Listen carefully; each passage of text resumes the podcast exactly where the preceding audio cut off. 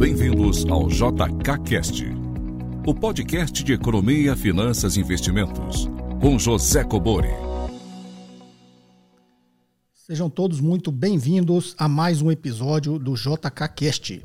Vocês devem ter notado que, pelo menos, o fundo aqui mudou, né? Na verdade, eu inverti, coloquei a mesa do podcast lá para trás e a minha aqui para frente. E agora fiquei com os livros aqui atrás de mim. Tá ok, pessoal? Só porque essa mesa do podcast ali ficou meio subutilizada com a pandemia, né? Tem 4 conjuntos desse aqui de microfone e acabou que eu nunca utilizei. Mas vai passar, né? Perguntas em áudio e texto para o WhatsApp 61 981 17 0005. Perguntas entre 40 segundos e 1 minuto. Tá ok? Texto o equivalente, sempre em locais silenciosos. Para quem não é inscrito no canal ainda, inscreva-se e ative as notificações para receber os novos conteúdos em primeira mão. Lembrando sempre, eu até gravei um vídeo na quarta aí, parece que está sendo um sucesso e todo mundo gostando do Guia Prático de Investimentos, tá, pessoal? Várias planilhas, tudo que vocês sempre sonharam e sempre pediram, que é as planilhas que faz o valuation pelo fluxo de caixa descontado, pelo modelo de Gordon, pelo de Ben Graham, a fórmula de Ben Graham, a fórmula mágica de Joel Greenblatt, tudo de assuntos que a gente já tratou aqui, vocês me cobraram. Meu filho montou esse curso, tem lá várias planilhas, desde finanças pessoais, né, como organizar a sua vida financeira, gerir seu patrimônio, até a parte de investimentos, né, como fazer a gestão da sua carteira, tudo tem planilha, tá? Vocês vão gostar. Por via das dúvidas, é só acessar o link aqui e dar uma olhadinha ali no conteúdo. Tá joia? Vamos à primeira pergunta. Bom dia, professor. Meu nome é Isaac, eu sou do Rio de Janeiro, mas cresci no interior paulista. A minha dúvida é sobre como a grega Rho, que representa a taxa de juros, influencia as opções de venda, ou seja, as puts. Eu não consigo entender. Eu ouvi dizer que a elevação da taxa de juros faz com que as opções de venda fiquem mais baratas, o que, no meu entender, não faz muito sentido. Agora, a taxa de juro na opção de compra faz sentido, porque o lançador está meio que tendo um maior custo de oportunidade para lançar as opções de compra. Então, faz sentido que com o aumento da taxa de juros as opções de compra fiquem mais caras. Mas eu não consigo entender o raciocínio pelo qual a opção de venda ficaria mais barata com uma alta da taxa de juros, professor. Se puder responder, eu agradeço muito. Obrigado. Bem, Isaac, do Rio de Janeiro. Vamos lá, Isaac. Acho que a gente fala sempre muito sobre derivativos e talvez vocês gostem porque é para entender, né? É muito complicado, porque justamente quando você fala de opção de venda é exatamente o raciocínio inverso das opções de compra, né? Porque até já expliquei aqui sobre operações de financiamento e operação de caixa, acho que eu não fiz ainda. A operação de caixa, na realidade, é o inverso, é a contraparte da operação de financiamento, né? Quem está fazendo uma operação de financiamento, que é o que você falou, ele compra uma ação, vende uma opção, vai ter um custo aqui reduzido na compra dessa ação, justamente porque ele recebeu o prêmio dessa opção, e aí se ele for exercido lá na frente, ele, né, investiu um X aqui, vai receber um X lá na frente. Isso tem a ver com a taxa de juros, né? Então o seu raciocínio é esse. Aumentou a taxa de juros, aumentou o custo de oportunidade, e essa operação tem que dar um pouquinho mais. Para essa operação dar um pouquinho mais, o prêmio da opção tem que subir. Tudo mais constante, né? O prêmio da opção tem que subir, porque quando eu descontar o prêmio da opção no valor que eu comprei a ação, esse custo meu vai ser menor, tudo mais constante, vai aumentar o meu ganho aqui, tá? Então tudo é... A gente costuma brincar aqui. Brincar não. Para quem entende bem de operações, né, tanto de derivativos, futuros... você vê no final das contas que é tudo taxa de juros, né? Porque se ele abrir muita diferença da taxa livre de risco para as taxas que você consegue estruturar uma operação no mercado de derivativos, você abre uma oportunidade de arbitragem, né? Por isso que a fórmula de Black-Scholes tem a taxa de juros lá. Porque o que é abrir a arbitragem? Se ele distanciar muito, né? É óbvio que as operações têm que ter sempre um prêmiozinho de risco. Mas se isso abrir muito, o que vai acontecer? Você pode tomar dinheiro emprestado à taxa livre de risco e fazer uma operação no mercado de derivativos. Isso vai fazer com que essa arbitragem traga as coisas, né, traga essa operação estruturada um pouco mais próxima da que deveria ser da realidade, dada uma taxa de juros, né? Então, o seu raciocínio é esse, que está correto. para você montar a mesma operação de financiamento, dado uma taxa de juros maior, o prêmio da opção tem que aumentar, porque ele vai reduzir o seu investimento inicial. E, óbvio, aí vai aumentar o seu retorno aqui nessa operação de financiamento. Tá? O inverso é verdadeiro. Quem faz uma operação de financiamento está investindo. A contraparte de quem faz uma operação de financiamento está tomando emprestado. Então, agora que eu vou pegar esse raciocínio da contraparte para te mostrar a lógica da opção de venda. Tá ok? Então, o cara que está fazendo a operação de caixa, ele está vendendo a ação e comprando a opção. É o inverso do financiamento. Né? Financiamento, você compra a ação e vende a opção. Operação de caixa é a sua contraparte. Digamos que se, né? É só para você entender. É a sua contraparte porque o cara está vendendo a ação e comprando uma opção. Por que que a gente chama de uma operação de caixa? É como se ele estivesse tomando dinheiro emprestado do mercado. Como que você toma dinheiro emprestado do mercado? Você está precisando de dinheiro emprestado, você ir no banco. Né? Você vai conseguir uma taxa de juros mais próxima ali da taxa de risco. Só como exemplo, né? Se você tiver um bem, se tiver um carro para dar de garantia, um imóvel, não é isso? E aí você vai conseguir, digamos que você consiga esse empréstimo lá por 1%. E é óbvio, toda a taxa de juros, ela parte da taxa livre de risco, tá? Mas no nosso exemplo aqui, você precisa de R$100 emprestado, você vai lá, pega R$100 emprestado no sistema financeiro, vai pagar 1% ao mês, né? Vai receber, vai ter que pagar lá na frente 101. Aí você fala, não, deixa eu ver se eu consigo montar essa operação no mercado de derivativos. Né? Porque sempre, como é muito volátil, em alguns momentos você consegue montar a operação e ter uma taxa de juros menor. Mas, de novo, ele não abre muito, por isso que ela sempre fica ali próximo. Você tem que saber montar a operação e tem que ser rápido. Né? É por isso que eu sempre brincava ali que a capacidade de execução do negócio tem que ser muito boa.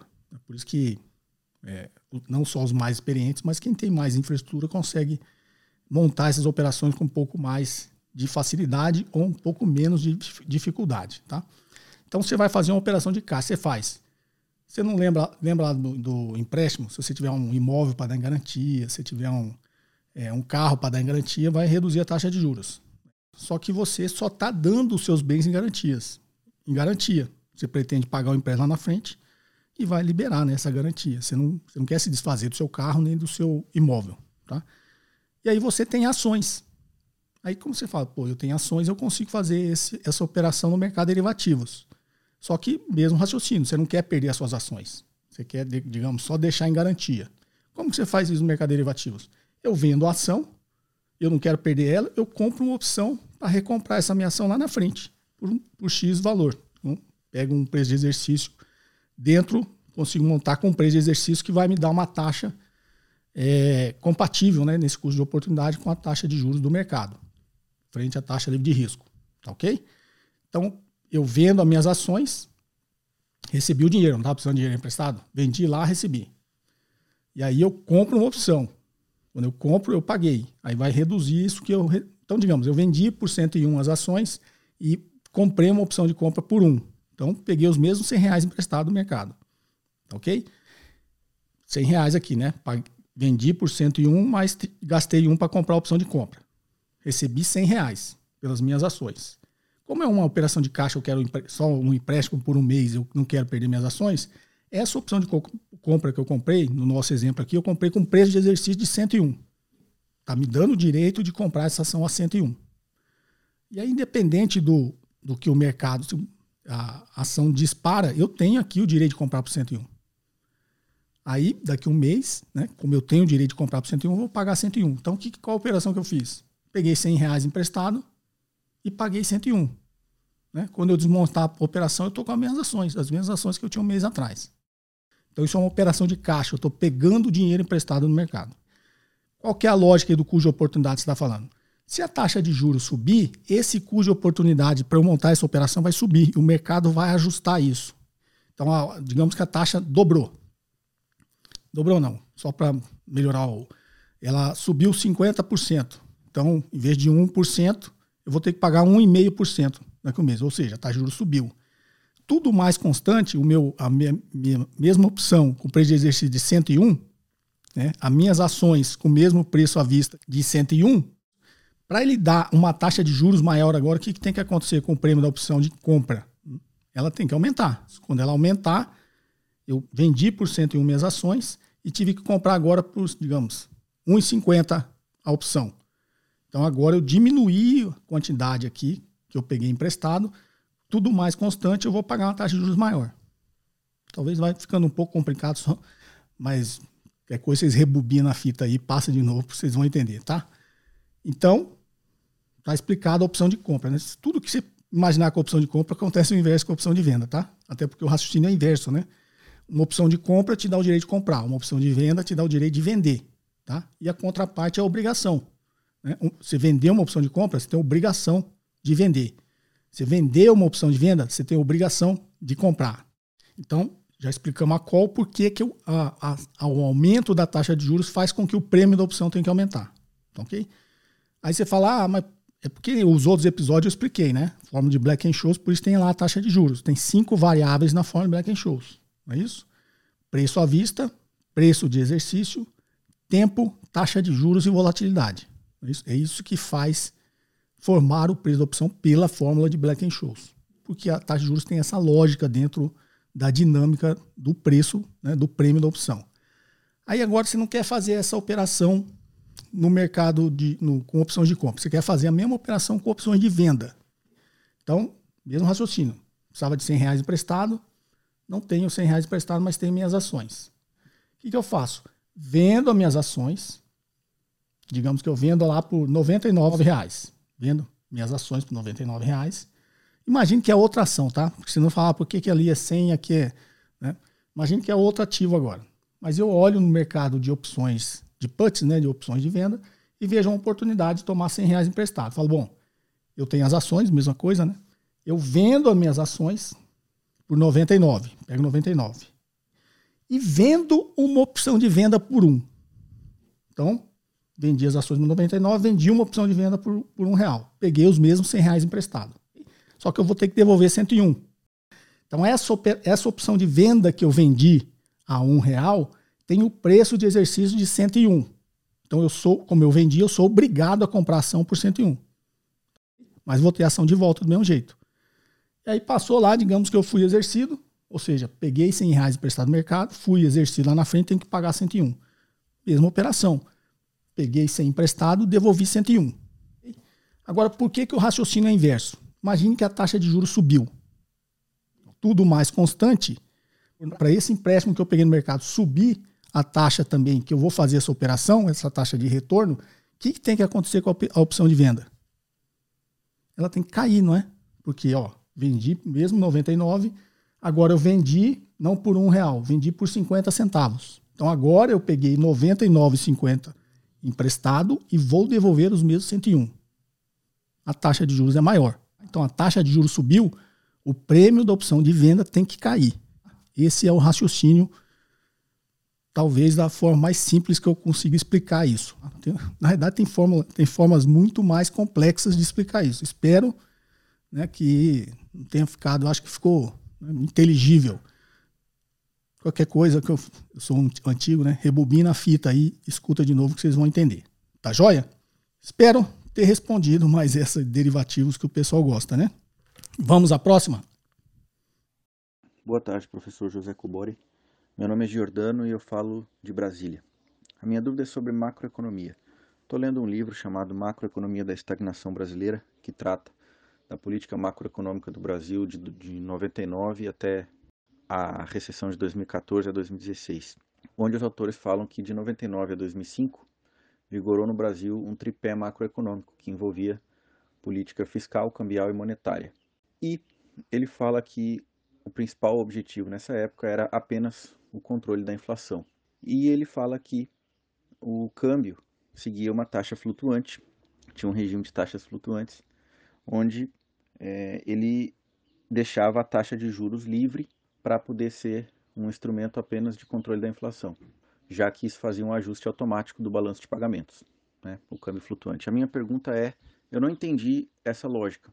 Eu não entendo por que é que um câmbio que não seja flutuante, ele acaba gerando algum desajuste no balanço de pagamentos e tornando necessário o uso da taxa básica de juros para, digamos assim, recuperar ou ajustar o balanço de pagamentos.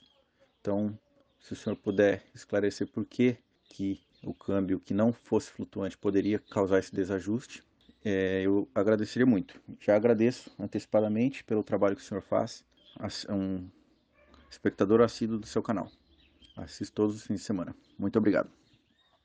Bem, Giordano de Brasília. Giordano, você quer saber a relação de balanço de pagamentos com câmbio flutuante, câmbio fixo e taxa de juros, né? Vamos fazer essa relação aqui. Primeiro, entender o que é balanço de pagamentos, né? Balanço de pagamentos, como o próprio nome diz, é uma contabilidade que a gente tem com o exterior, do Brasil com o resto do mundo. E aí esse balanço de pagamentos, eu não vou entrar muito em detalhes, senão complica a explicação, tá? Mas dentro do balanço de pagamentos, ele tem... digamos, três grandes contas, né? Transações correntes, contas de capital e conta financeira. Então, transações correntes está lá, balanço comercial, tudo que a gente troca de bens e serviços, né? Então, balanço comercial, bens, balança de serviços, a gente troca serviço, contrata um serviço lá fora, lá de fora, contrata serviço aqui, então bens e serviços. Depois tem o negócio de renda primária, renda secundária, eu não vou entrar nisso aí, que é pagamento de juros, dividendos, salário, também está nas transações correntes. Aí vem a conta de capital. Conta de capital é ativos reais, né? Ativos reais, tanto reais mesmo quanto financeiros, unilaterais, né? Então, digamos, o Brasil comprou um terreno lá em Miami para montar um consulado. Unilateral, o Brasil vai ter que mandar o dinheiro e o imóvel está lá, não vai voltar nada, né? Comprou um bem de capital lá fora.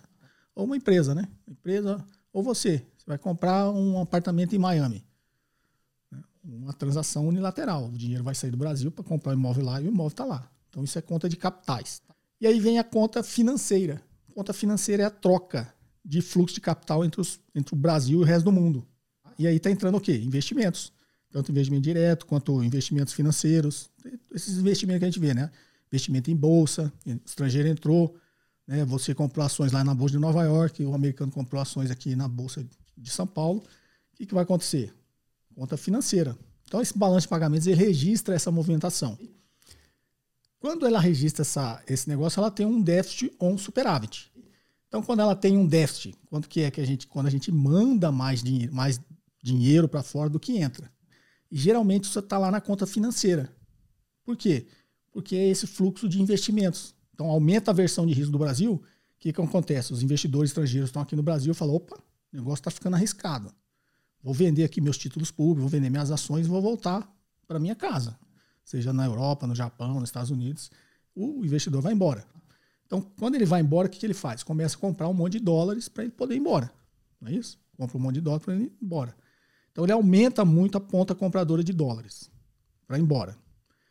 O que acontece quando aumenta muito a compradora de dólares? O Banco Central tem que fazer a contraparte se ele não quiser que a taxa de câmbio dê aquela explodida para cima. O que acontecia quando era o câmbio fixo? O país tinha uma meta de manter o câmbio fixo. Então, sei lá, naquela época era 1:1. Depois, o negócio das bandas cambiais chegou a 1, era 1,20 para 1, né? 1,20 reais para 1 dólar. E eu já contei essa história várias vezes, né? Porque eu lembro até a data, 12 de janeiro de 1999. Eu já contei essa história aí, que eu lembro a data porque eu tinha um negócio que foi prejudicado com essa max desvalorização. Então, no primeiro mandato do Fernando Henrique, era o câmbio fixo. E no segundo mandato, começou em janeiro de 99, ele mudou, né, para o câmbio flutuante, porque o Banco Central não aguentou segurar o câmbio fixo. Não aguentou por quê? Porque essa balança de pagamentos começou a ficar muito negativo. Muito dinheiro saindo e menos dinheiro entrando. Então, ficou com déficit no balanço de pagamentos. Mais dinheiro saindo do que entrando. Mais dólares saindo do que entrando, quer dizer que você tem que fazer a contraparte. Se você não quiser que a taxa de câmbio exploda, você tem que vender dólares. Para você vender dólares, você tem que ter. O Brasil não tinha, né? Naquela época ele tinha, as reservas internacionais do Brasil era 20 bilhões, se não me engano. Agora a gente chegou a ter mais de 400, né? Agora a gente tem menos. De 400 bilhões, tá? Eu já tenho outros podcasts que eu expliquei mais ou menos qual seria o nível ideal de reserva internacional, tá? É um nível que você consiga suplir todo esse fluxo de capital que pode sair. Fluxo de capitais que pode sair é todas essas contas, né? Essas contas financeiras. Tanto dinheiro que tem aqui que pode sair, um tanto potencial que pode sair. Se você tiver um volume de reserva internacional, você está garantindo, né? Na verdade, você está mostrando poder de fogo. Ninguém vai querer apostar contra a sua moeda, porque fala, o cara tem dinheiro, Não adianta eu entrar na ponta compradora e ficar forçando o preço para cima, porque o Banco Central não vai aguentar e depois vai explodir, eu vou ganhar dinheiro. Isso é um movimento especulativo, que é o que eles chamam de apostar contra a moeda. Né? Então ninguém vai querer apostar contra a sua moeda porque você tem poder de fogo. Fala, pode vender aí à vontade, eu tenho 400 bi aqui para fazer a contraparte. E o limite de dinheiro que vai sair também, né? Tem um limite, né? Que é exatamente esse potencial. Tá? Então esse déficit no balanço de pagamentos obrigava o Banco Central a fazer sempre essa contraparte para manter o câmbio fixo. Aí como ele tinha pouco, 20 bilhões, o mercado começou a apostar contra, porque não ia... Estavam muito pequenas as reservas, ou seja, o inverso. Ele não tinha poder de fogo e o mercado sabia disso. Então, apostaram contra a moeda. Né? Então, o que aconteceu? O Fernando Henrique segurou até ele ser reeleito. Né? Aí ele foi reeleito, ele abriu o câmbio flutuante. E aí, câmbio flutuante deixa o mercado determinar essa taxa de câmbio. E aí, a sua dúvida, né? O câmbio flutuante, qual que é a relação agora o câmbio flutuante com a taxa de juros? O que é o câmbio flutuante? Eu estou dizendo que eu vou deixar ele... Não vai ser mais fixo, eu vou deixar que o mercado determine. É óbvio que em momentos de muito estresse e volatilidade, o Banco Central faz a contraparte, tá? Porque ele quer só minimizar essa volatilidade. Ele não está querendo segurar o câmbio lá em R$2. Né? Tanto que o câmbio vai subindo aos poucos, né? Tá 5 e pouco agora. Então, aí deu esse estresse essa semana por causa da crise política, deu uma explodida, agora voltou. Então, ele é muito volátil nessas épocas de muita incerteza, aumenta a aversão de risco, mais gente sai embora, joga a taxa de câmbio para cima. Como o câmbio é flutuante, o Banco Central pontualmente vai entrar uma hora ou outra só para esse negócio não ficar volátil demais, né? Para você garantir dólares para quem quer ir embora. Aí não fica volátil demais, mas ele vai subindo, caindo, vai dependendo da condição do país, né? Então o câmbio flutuante faz o quê? Com que a taxa de câmbio suba. Balanço de pagamentos, déficit. Muita gente saindo ali pela conta financeira, aumenta o déficit no balanço de pagamentos. Aumenta o déficit no balanço de pagamentos, teoricamente a taxa de câmbio começa a aumentar também. Porque você, né, você tem que suprir, mas você não vai suprir porque não é câmbio fixo, você não vai suprir 100%. Aí entra a taxa de juros. Qual uma forma de você segurar o dinheiro no Brasil? Então, digamos que essa saca financeira é o seguinte, você é um investidor americano, aí você está aqui, na época a taxa estava 2%. Ah, estou lá no Brasil, o prêmio de risco 2%, aqui nos Estados Unidos é quase zero, né? 0,25. No Brasil eu ganho 2%, então é 1,75 aqui, um prêmio de risco para eu estar com o meu dinheiro no Brasil. Legal, legal. Esse risco eu topo. Aí você está aqui no Brasil com 2%. Aí começa a aumentar a percepção de risco. Começa a gente ir embora e você olha, o balanço de pagamento está ficando negativo. Está ficando de forma constante, sempre no déficit. Você fala, bom, o negócio não vai aguentar, eu vou embora, né? Porque quando eu vou embora, eu tenho que comprar dólar. Se eu ficar esperando o dólar explodir, eu vou perder dinheiro. E aí entra o conceito de cupom cambial, não sei o que, eu já expliquei ontem. Você vê que vai se ligando aí os conceitos, né? E aí você fala assim, não, por 1,75 de prêmio de risco, eu não topo mais, vou embora agora. Aí por que a taxa de juros aumenta? Porque é uma forma de tentar te segurar. Não, agora é 3. Aí você, opa, era 2, agora aumentou 1% aí de rentabilidade de prêmio de risco, talvez eu fique. Então ele consegue segurar uma parte, né? Aí continua, né, essa coisa, o balanço de pagamentos negativo, porque aumentou a percepção de risco do Brasil. Aí o Banco Central, para segurar, o que ele tem que fazer? Aí lá aumenta de novo a taxa de juros. Aí vai para 4. Aí, opa, agora já segurou um montante maior, entendeu? Então uma forma de você controlar a saída de capital do Brasil, saída de dólares do Brasil, é aumentando a taxa de juros. O que é a taxa de juros? É o preço do dinheiro. Você está querendo ir embora, eu estou falando assim, não, Giordano, vai embora não, que agora eu pago mais no seu dinheiro. O que é pagar mais no seu dinheiro? Taxa de juros. Tá? Então, ó, por 2% você está indo embora, eu dou 3 agora para você, fica aqui. Aí continua aumentando o risco, você, não, 3 já também não está bom, eu vou embora. Não, não, Giordano, fica aqui, agora eu pago 4 para você. Então é isso, tá? A taxa de juros, ela não é o ideal, né? Mas nesse momento ela é utilizada. O ideal é o Brasil não aumentar a percepção de risco dele, né? Parar de fazer besteira, né? Até porque essas besteiras últimas aqui é besteira mesmo, né? A gente já está com um monte de problema a resolver, a gente arruma um problema político, né? Uma crise, uma instabilidade política. Então, o papel da taxa de juros nesse momento é que a gente fala, a gente sobrecarrega a política monetária, né?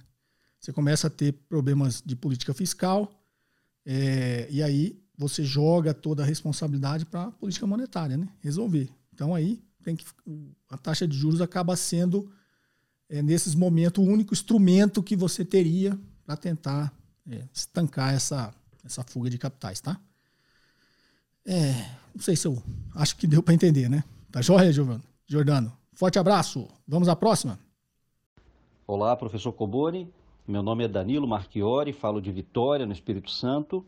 E gostaria de, em primeiro lugar, agradecer por todo o seu conteúdo, as suas publicações. Sou leitor do seu livro, sempre recomendo. E realmente um material muito rico. E muito obrigado pelo seu trabalho.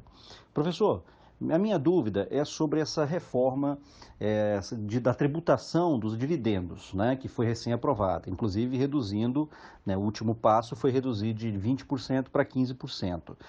Eu tenho lido que, na prática, a mordida, né, essa redução, ela lá na ponta, de forma líquida, não seria de 15%, no bolso de quem recebe, nós, pessoas físicas, tendo em vista que, por um lado, o dividendo vai ser tributado em 15%, mas, pelo outro lado, as empresas terão um imposto de renda menor e, com isso, terão uma margem ali, uma base, digamos assim, de lucros. A tendência é que seja aumentada, não é? Então, diminuindo o imposto de renda pago pelas empresas, o bolo cresce. E, na medida em que se distribui, aí sim, a mordida dos 15%, de forma líquida, isso estaria, esse imposto, na prática, estaria na casa aí de uns 4,5%, 5%, né? É o que eu li. Eu gostaria de saber se faz sentido esse raciocínio, né? Se é isso, né? Mesmo, e se essa estratégia de investirmos aí, que é a que eu sigo, com foco em dividendos, continua fazendo sentido. Então é isso, professor, muito obrigado, e ficaria muito honrado de ter essa minha dúvida esclarecida. Bem, Danilo de Vitória. Vamos lá, Danilo. Faz sentido. Eu até gostei de ouvir a sua dúvida, porque geralmente é o inverso, né?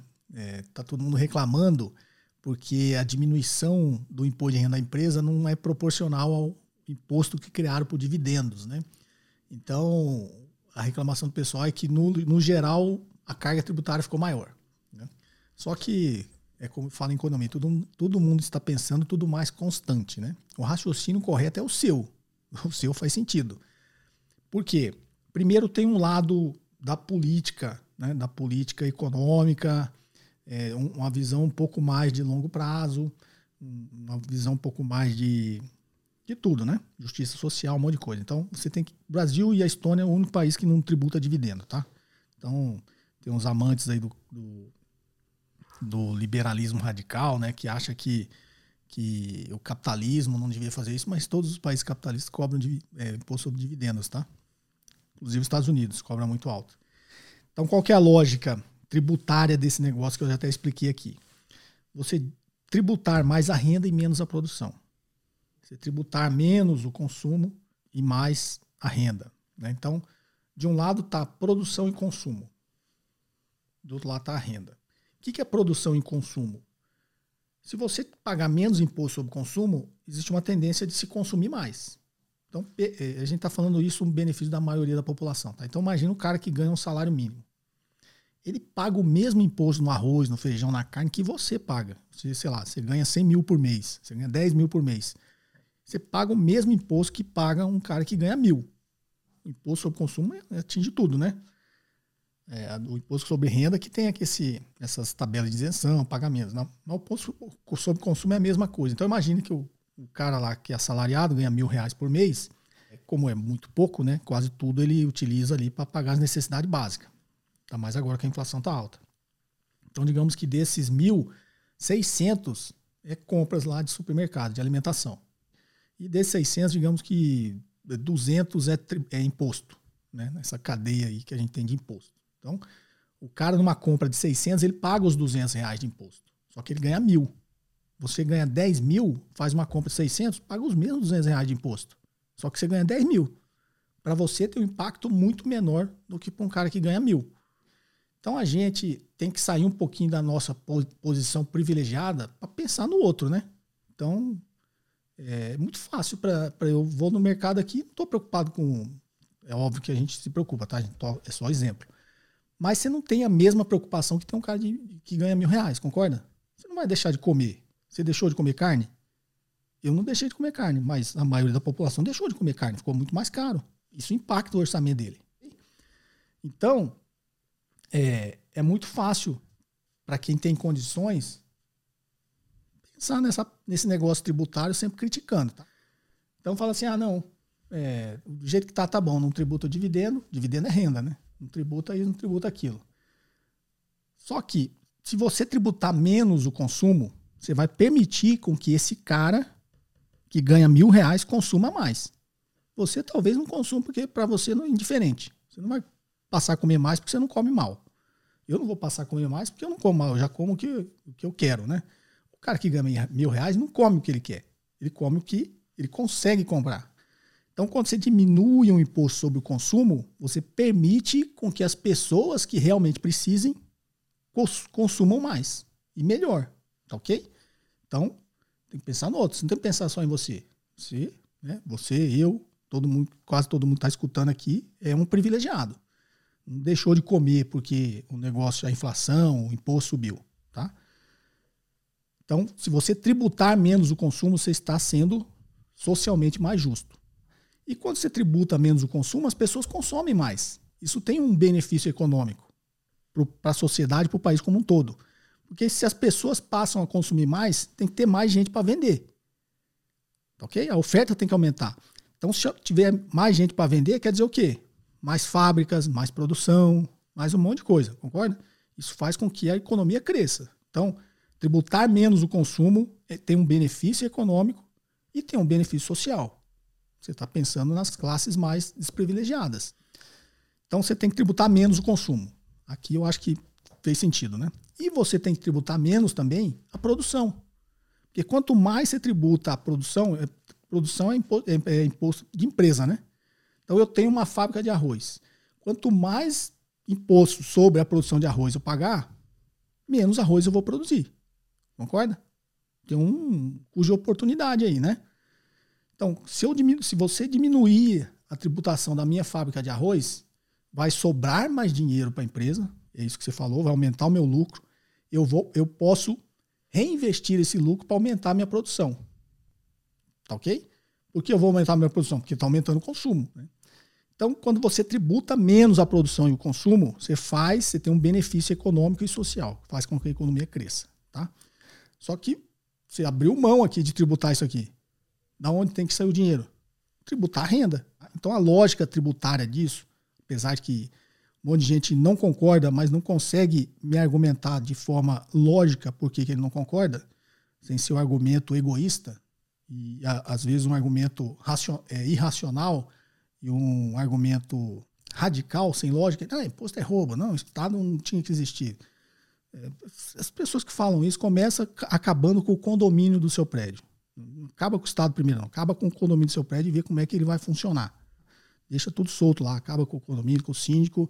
Aí você fala, conta comum aqui do condomínio aqui, a gente racha. Não tem regra não. Cada um colabora com o que quiser. Vai dar certo? Não vai. Então, para quem quer acabar com o Estado, acaba primeiro com o condomínio da onde você mora para fazer um teste e ver se funciona. Então, o vizinho mais forte, você aí tá lá, né? Para quem lê bastante, para quem assistiu a fábula do Estado da Ilha que eu criei, vai ver lá quando foi criado o Estado, né? Foi criado o Estado porque senão prevalece a lei do mais forte, né? Vai lá no Rio de Janeiro e acaba com o Estado uma vez. Você acha que tudo vai ficar em harmonia ou a milícia vai tomar conta de tudo?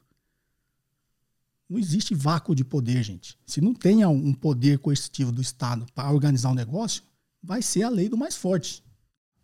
Aí a gente volta lá para o passado, quando não tinha Estado, e criaram justamente com esse objetivo. Então, a gente tem que tornar o Estado mais eficiente, tem que cobrar, tem que criar mecanismos, para isso acontecer, não acabar com o Estado. Tá? Por isso que eu falo, quem é radical, eu vou acabar com o Estado, acaba primeiro com o condomínio que você mora. Então, vamos lá. Me empolguei aqui, deixa eu voltar.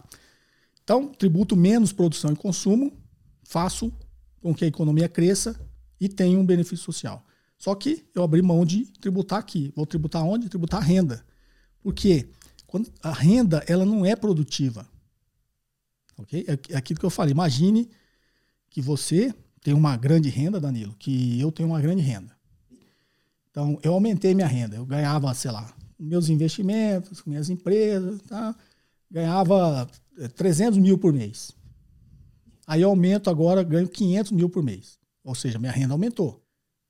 Esses 200 mil a mais que eu recebi vão ser produtivos?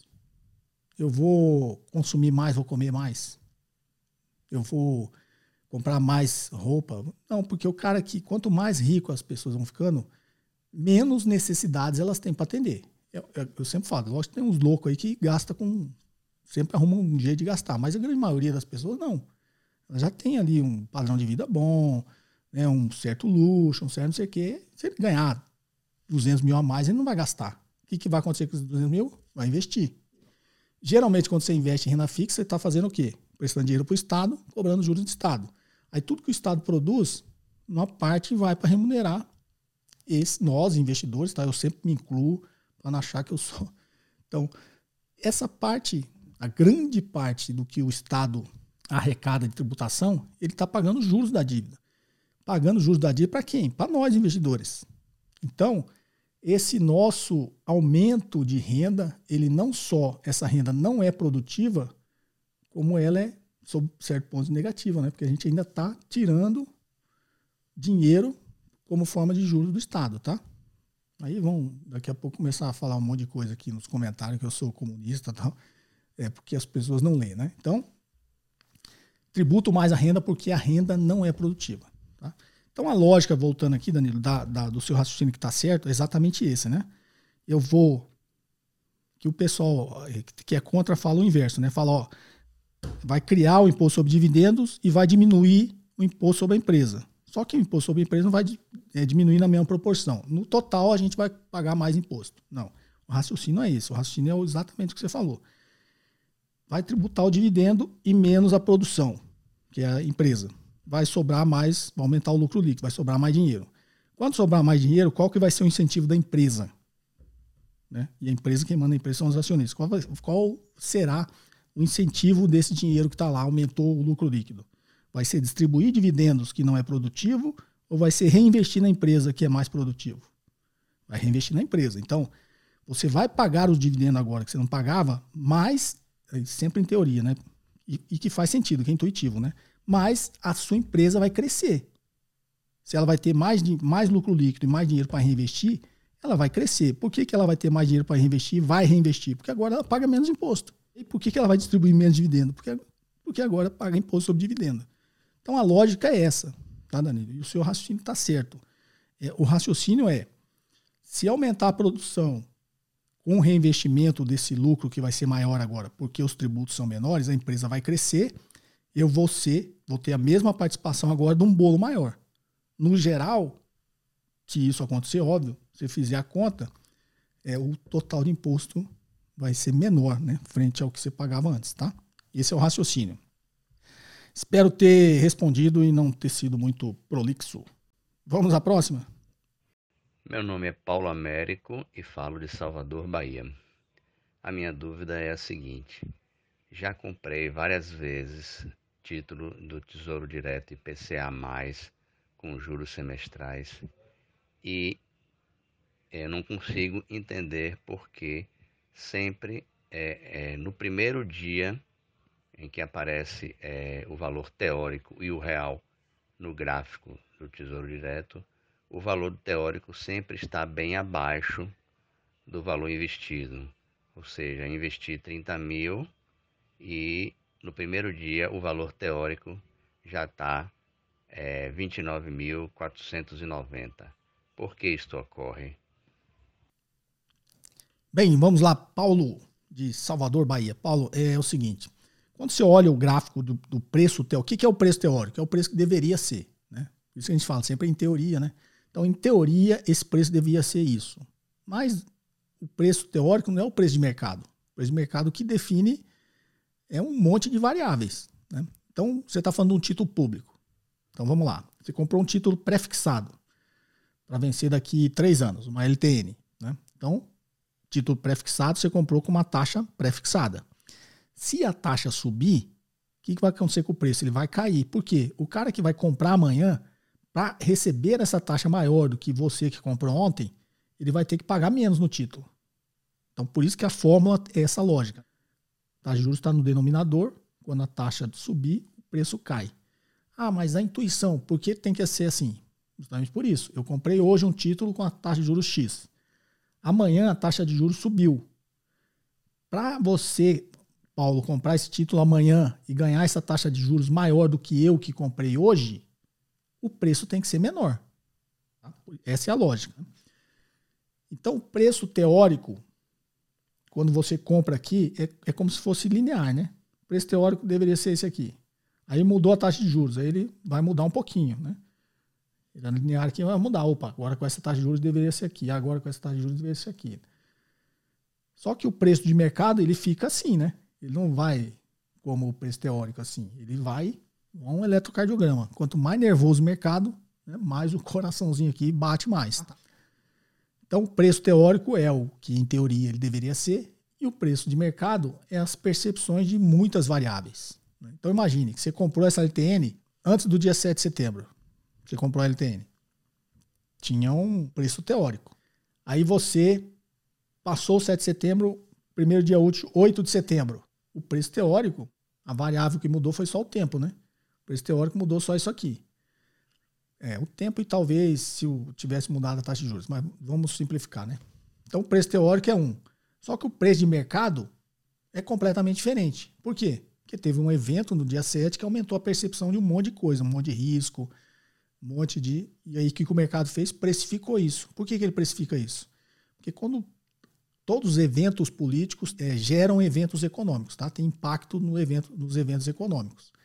Então, um evento político teve um impacto no evento econômico. O que é o evento econômico? Aumenta a percepção de risco, aumenta a curva de juros, sobe. Todo mundo acha que o país ficou mais arriscado, vai cobrar uma taxa de juros maior, né, nas pontas mais longas da curva. A inflação está aí do jeito que está. O Banco Central pode querer aumentar mais a taxa de juros. Esse nervosismo mexeu o câmbio, a bolsa caiu. Então, de um dia para o outro, mudou um monte de variável e o mercado vai precificar isso no título também. Então, essa curva de juros, ela deu uma mexida. Quando ela deu uma mexida, mexeu no preço do título, no mercado, né? O preço de mercado do título, tá? Que é diferente do preço teórico. Tá? Então, nessa sua dúvida, você, imagine, você comprou no dia 6 de setembro. 7 foi terça, né? Então, 6 foi dia útil. Digamos que foi dia útil, não sei se emendaram aí, né? Você comprou o título no dia 6 de setembro. Passou 2 dias, no dia 8, a taxa de juros, teoricamente, não mudou. O preço teórico não mudou, mas o preço de mercado mudou muito, porque aumentou a percepção de risco, a taxa de juros subiu, o preço caiu. Então, você comprou por 10 no dia 6, no dia 8 estava 9,80. Caiu, né? O preço teórico era 10,01. O preço de mercado, 9,8. Tá? Essa é a explicação, Paulo. Espero ter te ajudado. Vamos à la próxima. Olá, professor Kobori. Aqui é o Hugo, de Brasília. Parabéns aí pelo maravilhoso trabalho. A minha dúvida é referente às ideologias econômicas, né? Depois da quebra da Bolsa de Valores, né, a gente teve uma supremacia assim, bem forte do keynesianismo. Aí nos anos 70, 80, o neoliberalismo, né, o Friedman, um pouco de Hayek ali, com Reagan, com a Thatcher, ganhou muita força. E com a crise do subprime, né? Perdeu bastante força, né? Voltou um pouco essa pauta do bem-estar social, não mais essa supremacia da ideia do Estado mínimo. Enfim, o que eu queria saber, hoje então a gente estaria vivendo um keynesianismo 2.0 ou a gente caminha para outro raciocínio econômico? Seria o tal do capitalismo verde? Muito obrigado. Hugo, de Brasília, vamos lá, Hugo. Eu acho que eu já falei bastante até sobre isso, né? Até essas mudanças, né? Existe um ditado que diz assim, nas crises todos somos keynesianos. Por que existe essa... Até os mais liberais são keynesianos. Por quê? Porque na crise todo mundo quer que o Estado te salva, né? Então vê a crise subprime, que você deu exemplo. Quem teve que salvar todo mundo? O Estado. Se deixasse, o que ia acontecer? Ia quebrar o mundo inteiro. Então, o Estado sempre intervém nesses momentos. Tá? Então, por isso existe esse ditado, né? Nas crises todos somos keynesianos, tá? Porque até os mais liberais capitalistas querem que o Estado ajuda ele. É engraçado, ele, quando está tudo bem, ele acha que o Estado atrapalha. Quando está tudo mal, ele acha que o Estado ajuda. Então, por isso que nas crises todos somos keynesianos, tá? E a lógica do que você falou aí do tempo aí é isso mesmo. Eu diria realmente que é o Keynes sempre, com o tempo, ele tem provado que ele está mais certo do que os outros, né? Então, eu diria que seria um Keynes 2.0, como você falou. Então é isso. Para quem tem críticas aí a Keynes, que leia os livros dele e dos economistas keynesianos, pós-keynesianos, novos keynesianos, que vocês vão talvez ter mais argumentos para concordar ou discordar. Tá joia? Espero ter te ajudado. Vamos à próxima. Olá, professor José Kobori. Sou o Júlio, da cidade de São José dos Campos, interior de São Paulo. Gostaria de agradecer imensamente o conteúdo de qualidade que o senhor nos proporciona.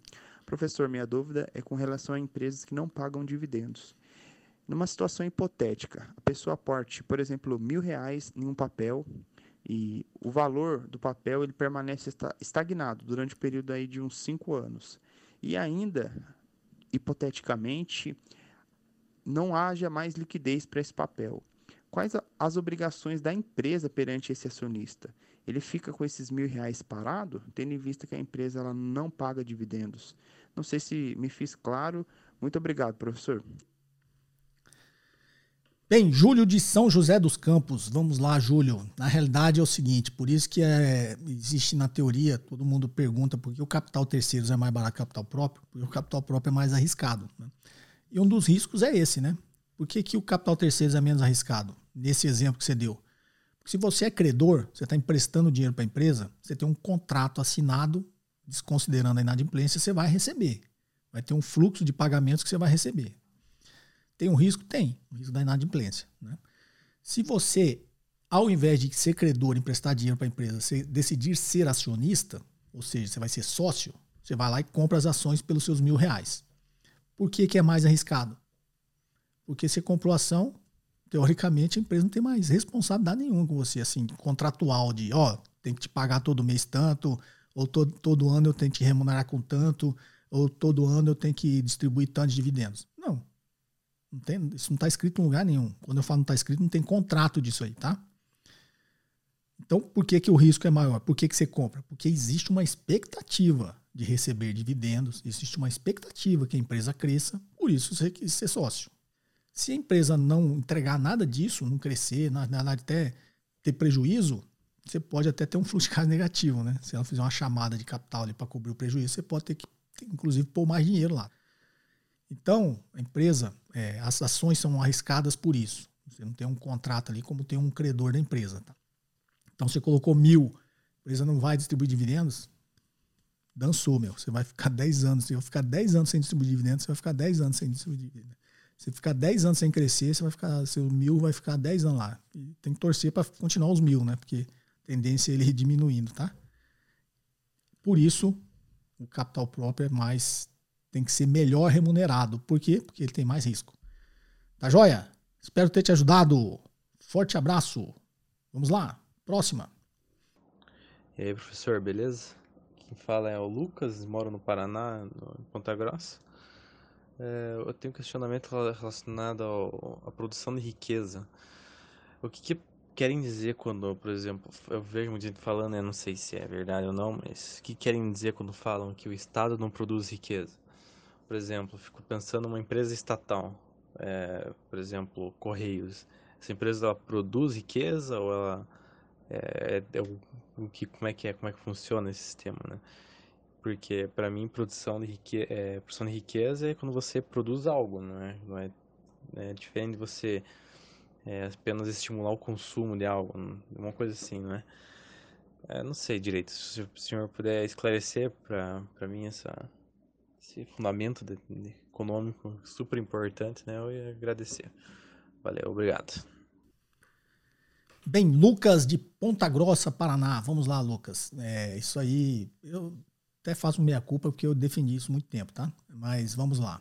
Eu vou até utilizar os conhecimentos de finanças corporativas, né, empresariais aqui do nosso mundo aqui de investimentos para justificar a minha resposta, tá?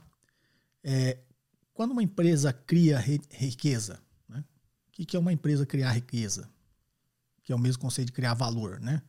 Quando uma empresa cria valor, quando ela dá um retorno acima do seu custo de capital. Então, digamos, o custo de capital dela é 10% e ela deu um retorno de 20%. Então, ela criou o valor. Para quem? Para o acionista. Então, o acionista esperava um retorno de 10%, recebeu um retorno de 20%. Criou o valor para o acionista. Aumentou a riqueza do acionista. Então, agora, esse mesmo conceito, né? Ó, eu sou acionista da empresa, investi 100. Eu esperava que ela desse um retorno de 10%. Aí, já fiz os meus compromissos lá e vou gastar 110 daqui a um ano. Digamos que eu fosse desinvestir tudo, né? Aí já fiz lá os meus compromissos e tal. Digamos que é 100 mil, né? Só para melhorar. Já falei, ó, vou comprar um carro melhor agora. Vou comprar um carro de 110 mil daqui a um ano. A empresa foi lá e gerou um retorno maior do que os 10%. Gerou um retorno de 20%. Então, ele aumentou a minha riqueza, né? Porque eu vou comprar o mesmo carro por 110 mil, que é o que eu já esperava, que era o retorno esperado. Ainda vai sobrar 10 mil para mim. Então, aumentou a minha riqueza, né? Minha percepção de riqueza, tá?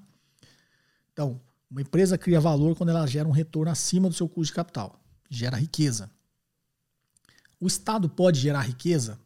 Por que os liberais, né? E por isso que eu faço meia culpa, sempre disse isso. Por que não? Porque o Estado não produziu esse dinheiro, né? Ele tomou de alguém, né? Na linguajar do imposto, né? Ele pegou o imposto de pessoa física ou pegou o imposto de pessoa jurídica. Então, ele não criou uma riqueza. Tá? Mas vamos usar esse conceito da criação de valor. Se ele pegou esse dinheiro, né, sob forma de tributo, de imposto, e conseguiu investir com um retorno maior do que o custo que ele teve para a sociedade, ou seja, ele teve um custo para você, Lucas, de X% que você pagou nos seus impostos, né? Teve um custo para a empresa que você trabalha, X%, teve um custo, né? Esse dinheiro tem um custo. Se o Estado conseguir investir esse dinheiro e dar um retorno acima do custo que ele teve, ele criou riqueza, criou valor. O que questiona é como eu meço isso, né? No Estado. Quando você fala investimento público, o investimento público ele tem que ser mensurado mais de longo prazo, né? Então, porque o investimento público ele faz o investimento onde o capital privado não quer fazer. Por quê? Porque tem projetos que são de longo prazo. Então você tem 100 milhões para investir. Tem uma disciplina que chama Análise e Seleção de Projetos, né? Que inclusive eu dei no MBA de Projetos do IBMEC. Tá? Análise e Seleção de Projetos. Então uma empresa tem 10 projetos, né, para investir. Os recursos são escassos sempre, né? Então, se ele fosse investir nos 10 projetos, ele ia gastar 500 milhões. Mas ele só tem 100 milhões. Aí o que ele tem que fazer? Analisar desses 10 projetos quais que dão um retorno maior. E os que der o retorno maior, ele vai lá e põe 100 milhões. É óbvio isso aí, né? Então, o capital privado ele vai sempre escolher o que dá retorno num espaço de tempo menor. Então, se ele tem um projeto que dá o retorno que ele espera para o capital dele em 5 anos, ele vai investir nesse projeto. Se ele tiver um projeto que dá um retorno em 10 anos, ele vai investir um projeto. Se ele tiver esse mesmo retorno num projeto de 30 anos, ele não vai investir num projeto de 30 anos. Então o investimento público ele entra nesse momento, que é geralmente investimento em infraestrutura, investimento em educação, investimento em saúde, porque o retorno é um retorno social, teoricamente difícil de mensurar, e um retorno de infraestrutura. Ele está investindo, digamos, agora vamos passar uma malha ferroviária no Brasil inteiro. O capital privado não vai fazer isso. Tá? A malha ferroviária vai levar 50 anos para dar retorno.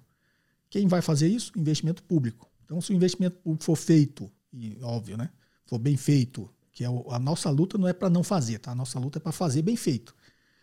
Então, fez um investimento público, criou a malha ferroviária no Brasil inteiro. Custa, né, uma enormidade fazer isso. Por isso que as empresas privadas não vão, o capital privado não vai fazer. Até porque vai levar 50 anos para dar o retorno. mas ele fez bem feito e deu um retorno, imagina o benefício que isso cria para a economia como um todo. É aquilo que eu falei, né? É difícil de mensurar, mas teoricamente, se o investimento for bem feito, até porque o capital privado não vai fazer, ele pode dar um retorno muito acima do seu custo de capital. Então, criei esse conceito agora, mas acho que faz sentido, né? Vamos à próxima? Um forte abraço! Boa tarde, professor Kobori. Meu nome é Bruno, sou de Bauru, interior de São Paulo.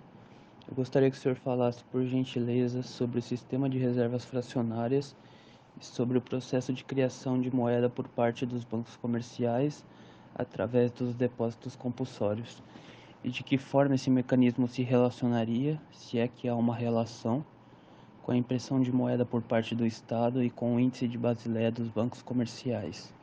Por fim, se não for pedir demais, gostaria que o senhor compartilhasse sua visão sobre a autonomia do Banco Central e se esse fato pode gerar algum prejuízo em relação à soberania e autonomia de um país sobre sua moeda e economia. Muito obrigado pelo espaço e pelas informações. Abraço. Então vamos lá. De Bauru, você perguntou reservas fracionárias, depósitos compulsórios, que mais? Autonomia do Banco Central... Índice de Basileia, o que eu lembro aqui que a pergunta foi extensa, mas vamos lá. Reservas fracionárias é o depósito compulsório, né? Então, os bancos têm que ter uma reserva fracionária para ele não ter tanto poder de multiplicação do dinheiro. Eu já expliquei esse conceito aqui do depósito compulsório, né? Então, você depositou 100, o banco não pode usar os 100 para fazer empréstimo, essas coisas. Por quê? Primeiro que se ele fizer, ele vai ficar com zero no caixa e eventualmente... Quando os clientes forem sacar, o dinheiro não existe, né? O dinheiro, na realidade, já não existe, tá? Mesmo com os depósitos compulsórios. Por isso que nas grandes crises, como foi a do subprime, o Banco Central entrou com linhas de redesconto, liberação do próprio depósito compulsório, com políticas de crédito, para suprir a liquidez dos bancos. Porque numa corrida bancária, o banco não tem dinheiro. Até porque, né, nesse meu exemplo, você depositou 100. Se ele emprestar os 100 para mim, eu vou ter 100 lá na minha conta corrente, que o banco acabou de me emprestar. Se eu for lá sacar os 100 e você for sacar os seus 100, não existe 200, existe só 100. Essa é a lógica da multiplicação do dinheiro, a criação do dinheiro, acho que é uma das partes da sua pergunta. Então, a reserva fracionária serve para isso. Eu depositei 100? Não, você não pode usar os 100, você pode usar só 80. 20%, acho que até agora ia cair um pouco, mas permaneceu em 17 ou 20, não lembro, tá? Mas digamos que é 20%, então... Você depositou 100, pegou 20 de depósito compulsório, reservas fracionárias, e o banco só pode usar 80. Então, ele vai diminuir o poder de multiplicação da moeda. O índice de Basileia entra onde? Porque o banco também é limitado. Os acordos de Basileia, já está no Basileia 3, eles entraram justamente por isso, né? Que não bastou esse mecanismo, tinha que exigir uma limitação para os bancos criar dinheiro e criar crédito. Já está criando mercado. Qual que é essa limitação? Índice de Basileia. O índice de Basileia é um percentual em que os bancos têm que ter de capital próprio frente ao passivo, né? Os bancos têm o balanço meio invertido, né? Mas frente ao que ele deve no mercado, digamos, o que ele gerou de crédito, ele deve. Ele gerou de crédito que deve para você que depositou, deve para eu que investi no banco, ele deve para a gente. E aí ele emprestou para o outro lá. Então, nós somos credores e para quem ele emprestou é devedor. Tá? Se nós, credores, corremos para pegar o nosso dinheiro de volta, todo mundo não tem. Tá? Então, para limitar ainda mais esse poder de multiplicação do dinheiro que os bancos têm, criou-se o índice de Basileia. Então, o índice de Basileia, de cada 100 que você emprestar, você tem que ter 15 de capital próprio. Então, é a lógica até que se usa em vários negócios, né? Você, depende do seu tamanho, você pode... Né? Crescer mais e emprestar mais. Então, de cada 100, bilhões que o banco criou ali de passivo para ele, ele tem que ter 15 de capital próprio. Né? Capital próprio é capital de acionista. Tá? Tem umas dívidas de longuíssimo prazo, aí, as corporate bonds, que eles consideram também, mas que é o bonde perpétuo, né, de empresa. Não sei se eu já expliquei esse conceito aqui, mas a lógica é essa. Você perguntou da autonomia do Banco Central. A autonomia do Banco Central tem um problema, né? Aprovaram, e aí o mandato do presidente do Banco Central não casa com o mandato do presidente da República. Né? Então, o presidente da República indicou Agora o Roberto Campos Neto, o mandato dele vai até na metade do mandato do próximo presidente. Então elegeu o próximo presidente, depois de 2 anos que ele troca o presidente do Banco Central. Ah, o Banco Central ficou autônomo. Legal. Mas e a política econômica? Ficou autônoma? Se entra um cara com uma visão diferente, igual entro eu, tenho uma visão diferente, quero implementar uma política econômica diferente, porque eu fui eleito com voto popular e a minha visão, né, de plano de desenvolvimento do país é diferente e fui eleito para isso. Tive a maioria dos votos. Então eu tenho que entrar lá e implementar. Com o Banco Central autônomo, se o presidente do Banco Central não quiser, ele não implementa. E ele não foi eleito. Ele foi nomeado pelo presidente anterior. Então tem um probleminha aí, né? Concorda? Eu entrei. Você me elegeu. Meu plano é esse aqui, completamente diferente do presidente anterior. Meu plano de desenvolvimento do país é esse aqui, completamente diferente. Né? Minha política econômica é diferente, tudo é diferente. Aí eu assumo. Se o presidente do Banco Central que está lá, que vai ficar nos próximos 2 anos que eu for presidente, ele não quiser, o negócio não acontece. Ele vai fazer o que ele quiser, concorda? Então a autonomia tem esse problema. Está todo mundo defendendo, e eu sempre defendi também esse lado, mas tem que pensar do outro lado, né? A gente parte do pressuposto que o presidente do Banco Central sempre vai fazer o que é certo e o presidente da República sempre vai fazer o que é errado. E a gente não pode pensar assim, né? Tá joia? Vamos à próxima, agora em texto. Kobori, boa noite. Meu nome é Luciano, de Guarulhos, São Paulo. Sou ouvinte do JKCast pelo YouTube e tenho uma pergunta. Existe algum limite máximo ou mínimo de ações que uma empresa pode emitir? Como funciona esse cálculo? Tem, antes da lei das sociedades anônimas, era 2/3 das ONs, assim, se emitir só N, não tem problema. Mas a empresa tem 2 classes de ações, pode emitir PN, que é preferencial. Então ele tinha uma limitação. Ele só podia emitir 2/3 de PM frente às ONs. Ou seja, cada uma ON, ele podia emitir 2 PNs. Agora, depois da lei da sociedade anônima, ficou 1 para 1, né? De cada uma ON que ele emitir, ele só pode emitir 1 PN, tá? Antes ele podia emitir 2. Esse é o limite. Forte abraço. Vamos à próxima. Professor Kobori, tudo bem? Me chamo Luiz Vargas, sou de Maringá, Paraná e tenho 19 anos. Gosto muito das suas aulas e estou estudando análise fundamentalista pelo seu livro e outros como, por exemplo, os da Modern. Estudo ciência da computação na UEM, deve ser Universidade Estadual de Maringá, e gostaria de saber qual linha devo seguir para atuar no mercado financeiro com essa minha formação. Quais são as certificações necessárias e as possibilidades para se trabalhar? Obrigado. Não tem, assim, formação, óbvio, né? Quanto mais a formação... Na verdade, não tem, não. Você pode ser formado em letras. Se você quiser atuar no mercado financeiro, você consegue, tá? Só você, né, estudar direitinho, ter bons professores, você consegue entrar lá. Então, as certificações dependem do seu desejo, né? Você quer ser analista de mercado, analista de ações. Você tem que tirar a CNPI, Certificado Nacional do Profissional de Investimento. Você quer só distribuir, né, fundos, você tem que tirar o agente autônomo de investimentos. Você quer ser consultor, você tem que tirar outro. Você quer ser planejador, você tem que tirar outro. Aí depende do que você quer ser, tá? Você pode ser qualquer coisa.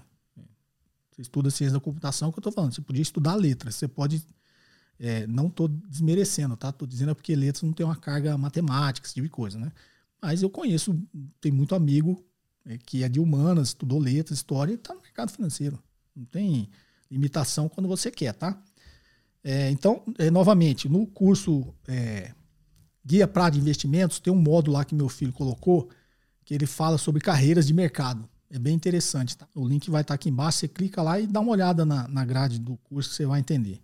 Isso vai te ajudar bastante também. Tá joia?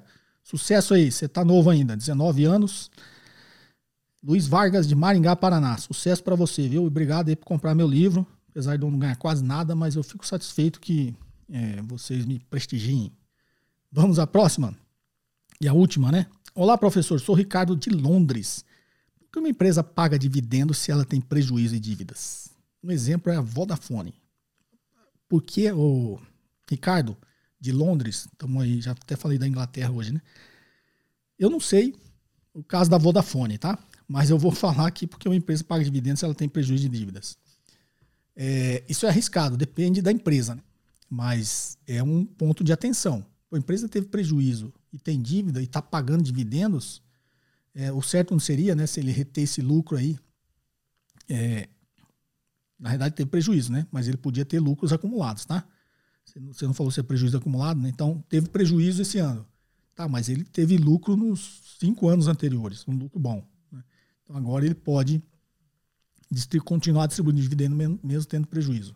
Dívida não tem muito a ver, porque dívida, aí você tem que ver os índices de liquidez, né? A alavancagem financeira da empresa, porque dívida toda empresa tem. Tá? E dívida não necessariamente é ruim.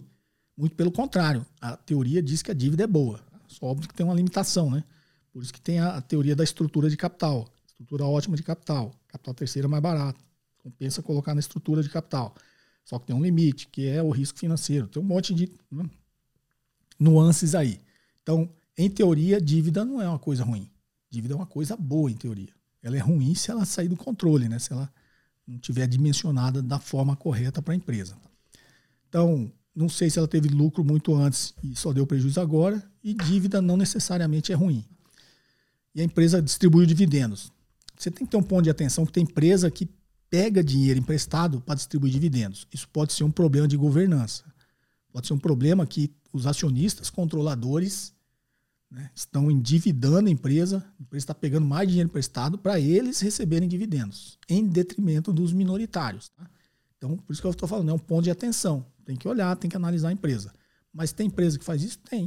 Tem empresa que faz isso com um objetivo ruim e vai, né, prejudicar a empresa. E tem empresa que faz nessas condições que eu disse para você que pode acontecer. Tá ok? Mas, como sempre, tudo tem que ser criterioso, né? Se tivesse uma resposta certa para toda a condição, a gente não precisava nem analisar a empresa, né? Então, tudo é um ponto de atenção. Se é um ponto de atenção, pega a empresa e analisa. Pega os balanços, pega os relatórios de administração, dá uma olhada nas demonstrações financeiras e vê realmente até que ponto isso é uma coisa ruim para a empresa. Ou é uma coisa esporádica que ela está fazendo só agora. Tá? Tem que analisar. Tá ok? Espero ter te ajudado. O episódio de hoje fica por aqui, ficou um pouco mais longo, mas respondi todo mundo. Se você não teve a sua pergunta contemplada, é porque provavelmente eu já respondi essa pergunta. Eu vi muitas perguntas, gente, que se olhar nos últimos 5, 10 podcasts, se procurar no canal, você vai ver que tem a resposta lá, tá? Eu vi pergunta de volatilidade implícita, teve 2 podcasts seguidos que eu expliquei sobre isso, né? Implícita, histórica. E a pergunta era idêntica, então é só procurar lá que você vai encontrar. Tem outras, né? Que eu lembro dessa, tem de venda coberta, que vocês perguntaram. No passado eu falei sobre venda coberta. Tá? Então, se a tua pergunta não foi contemplada, é porque provavelmente ela está nos últimos podcasts. Tá? Olha aí, 5 últimos, depois os 10 últimos. Tá joia? Lembrando, Guia Prático de Investimentos, o link está aqui embaixo. Dê uma olhada, vocês vão gostar. Perguntas em áudio e texto para o WhatsApp 61981170005, locais silenciosos, entre 40 segundos e 1 minuto. Se você ainda não é inscrito no canal, inscreva-se e ative as notificações para ser avisado sempre que eu postar um novo vídeo. E não deixe de fazer os seus comentários aqui abaixo. Eu leio todos, tá? Tem muitas respostas objetivas, porque são muitos, né? E de muitos vídeos, né? Na realidade, assim, até os vídeos desde o início do canal, que as pessoas estão assistindo agora, elas colocam comentário. Então tem muito comentário mesmo. E muita pergunta, muita resposta ali é muito objetiva, tá? Mas eu leio todas e fico feliz. Um forte abraço e até sábado que vem. Você ouviu mais um episódio de JKCast, o podcast de economia, finanças e investimentos com José Kobori.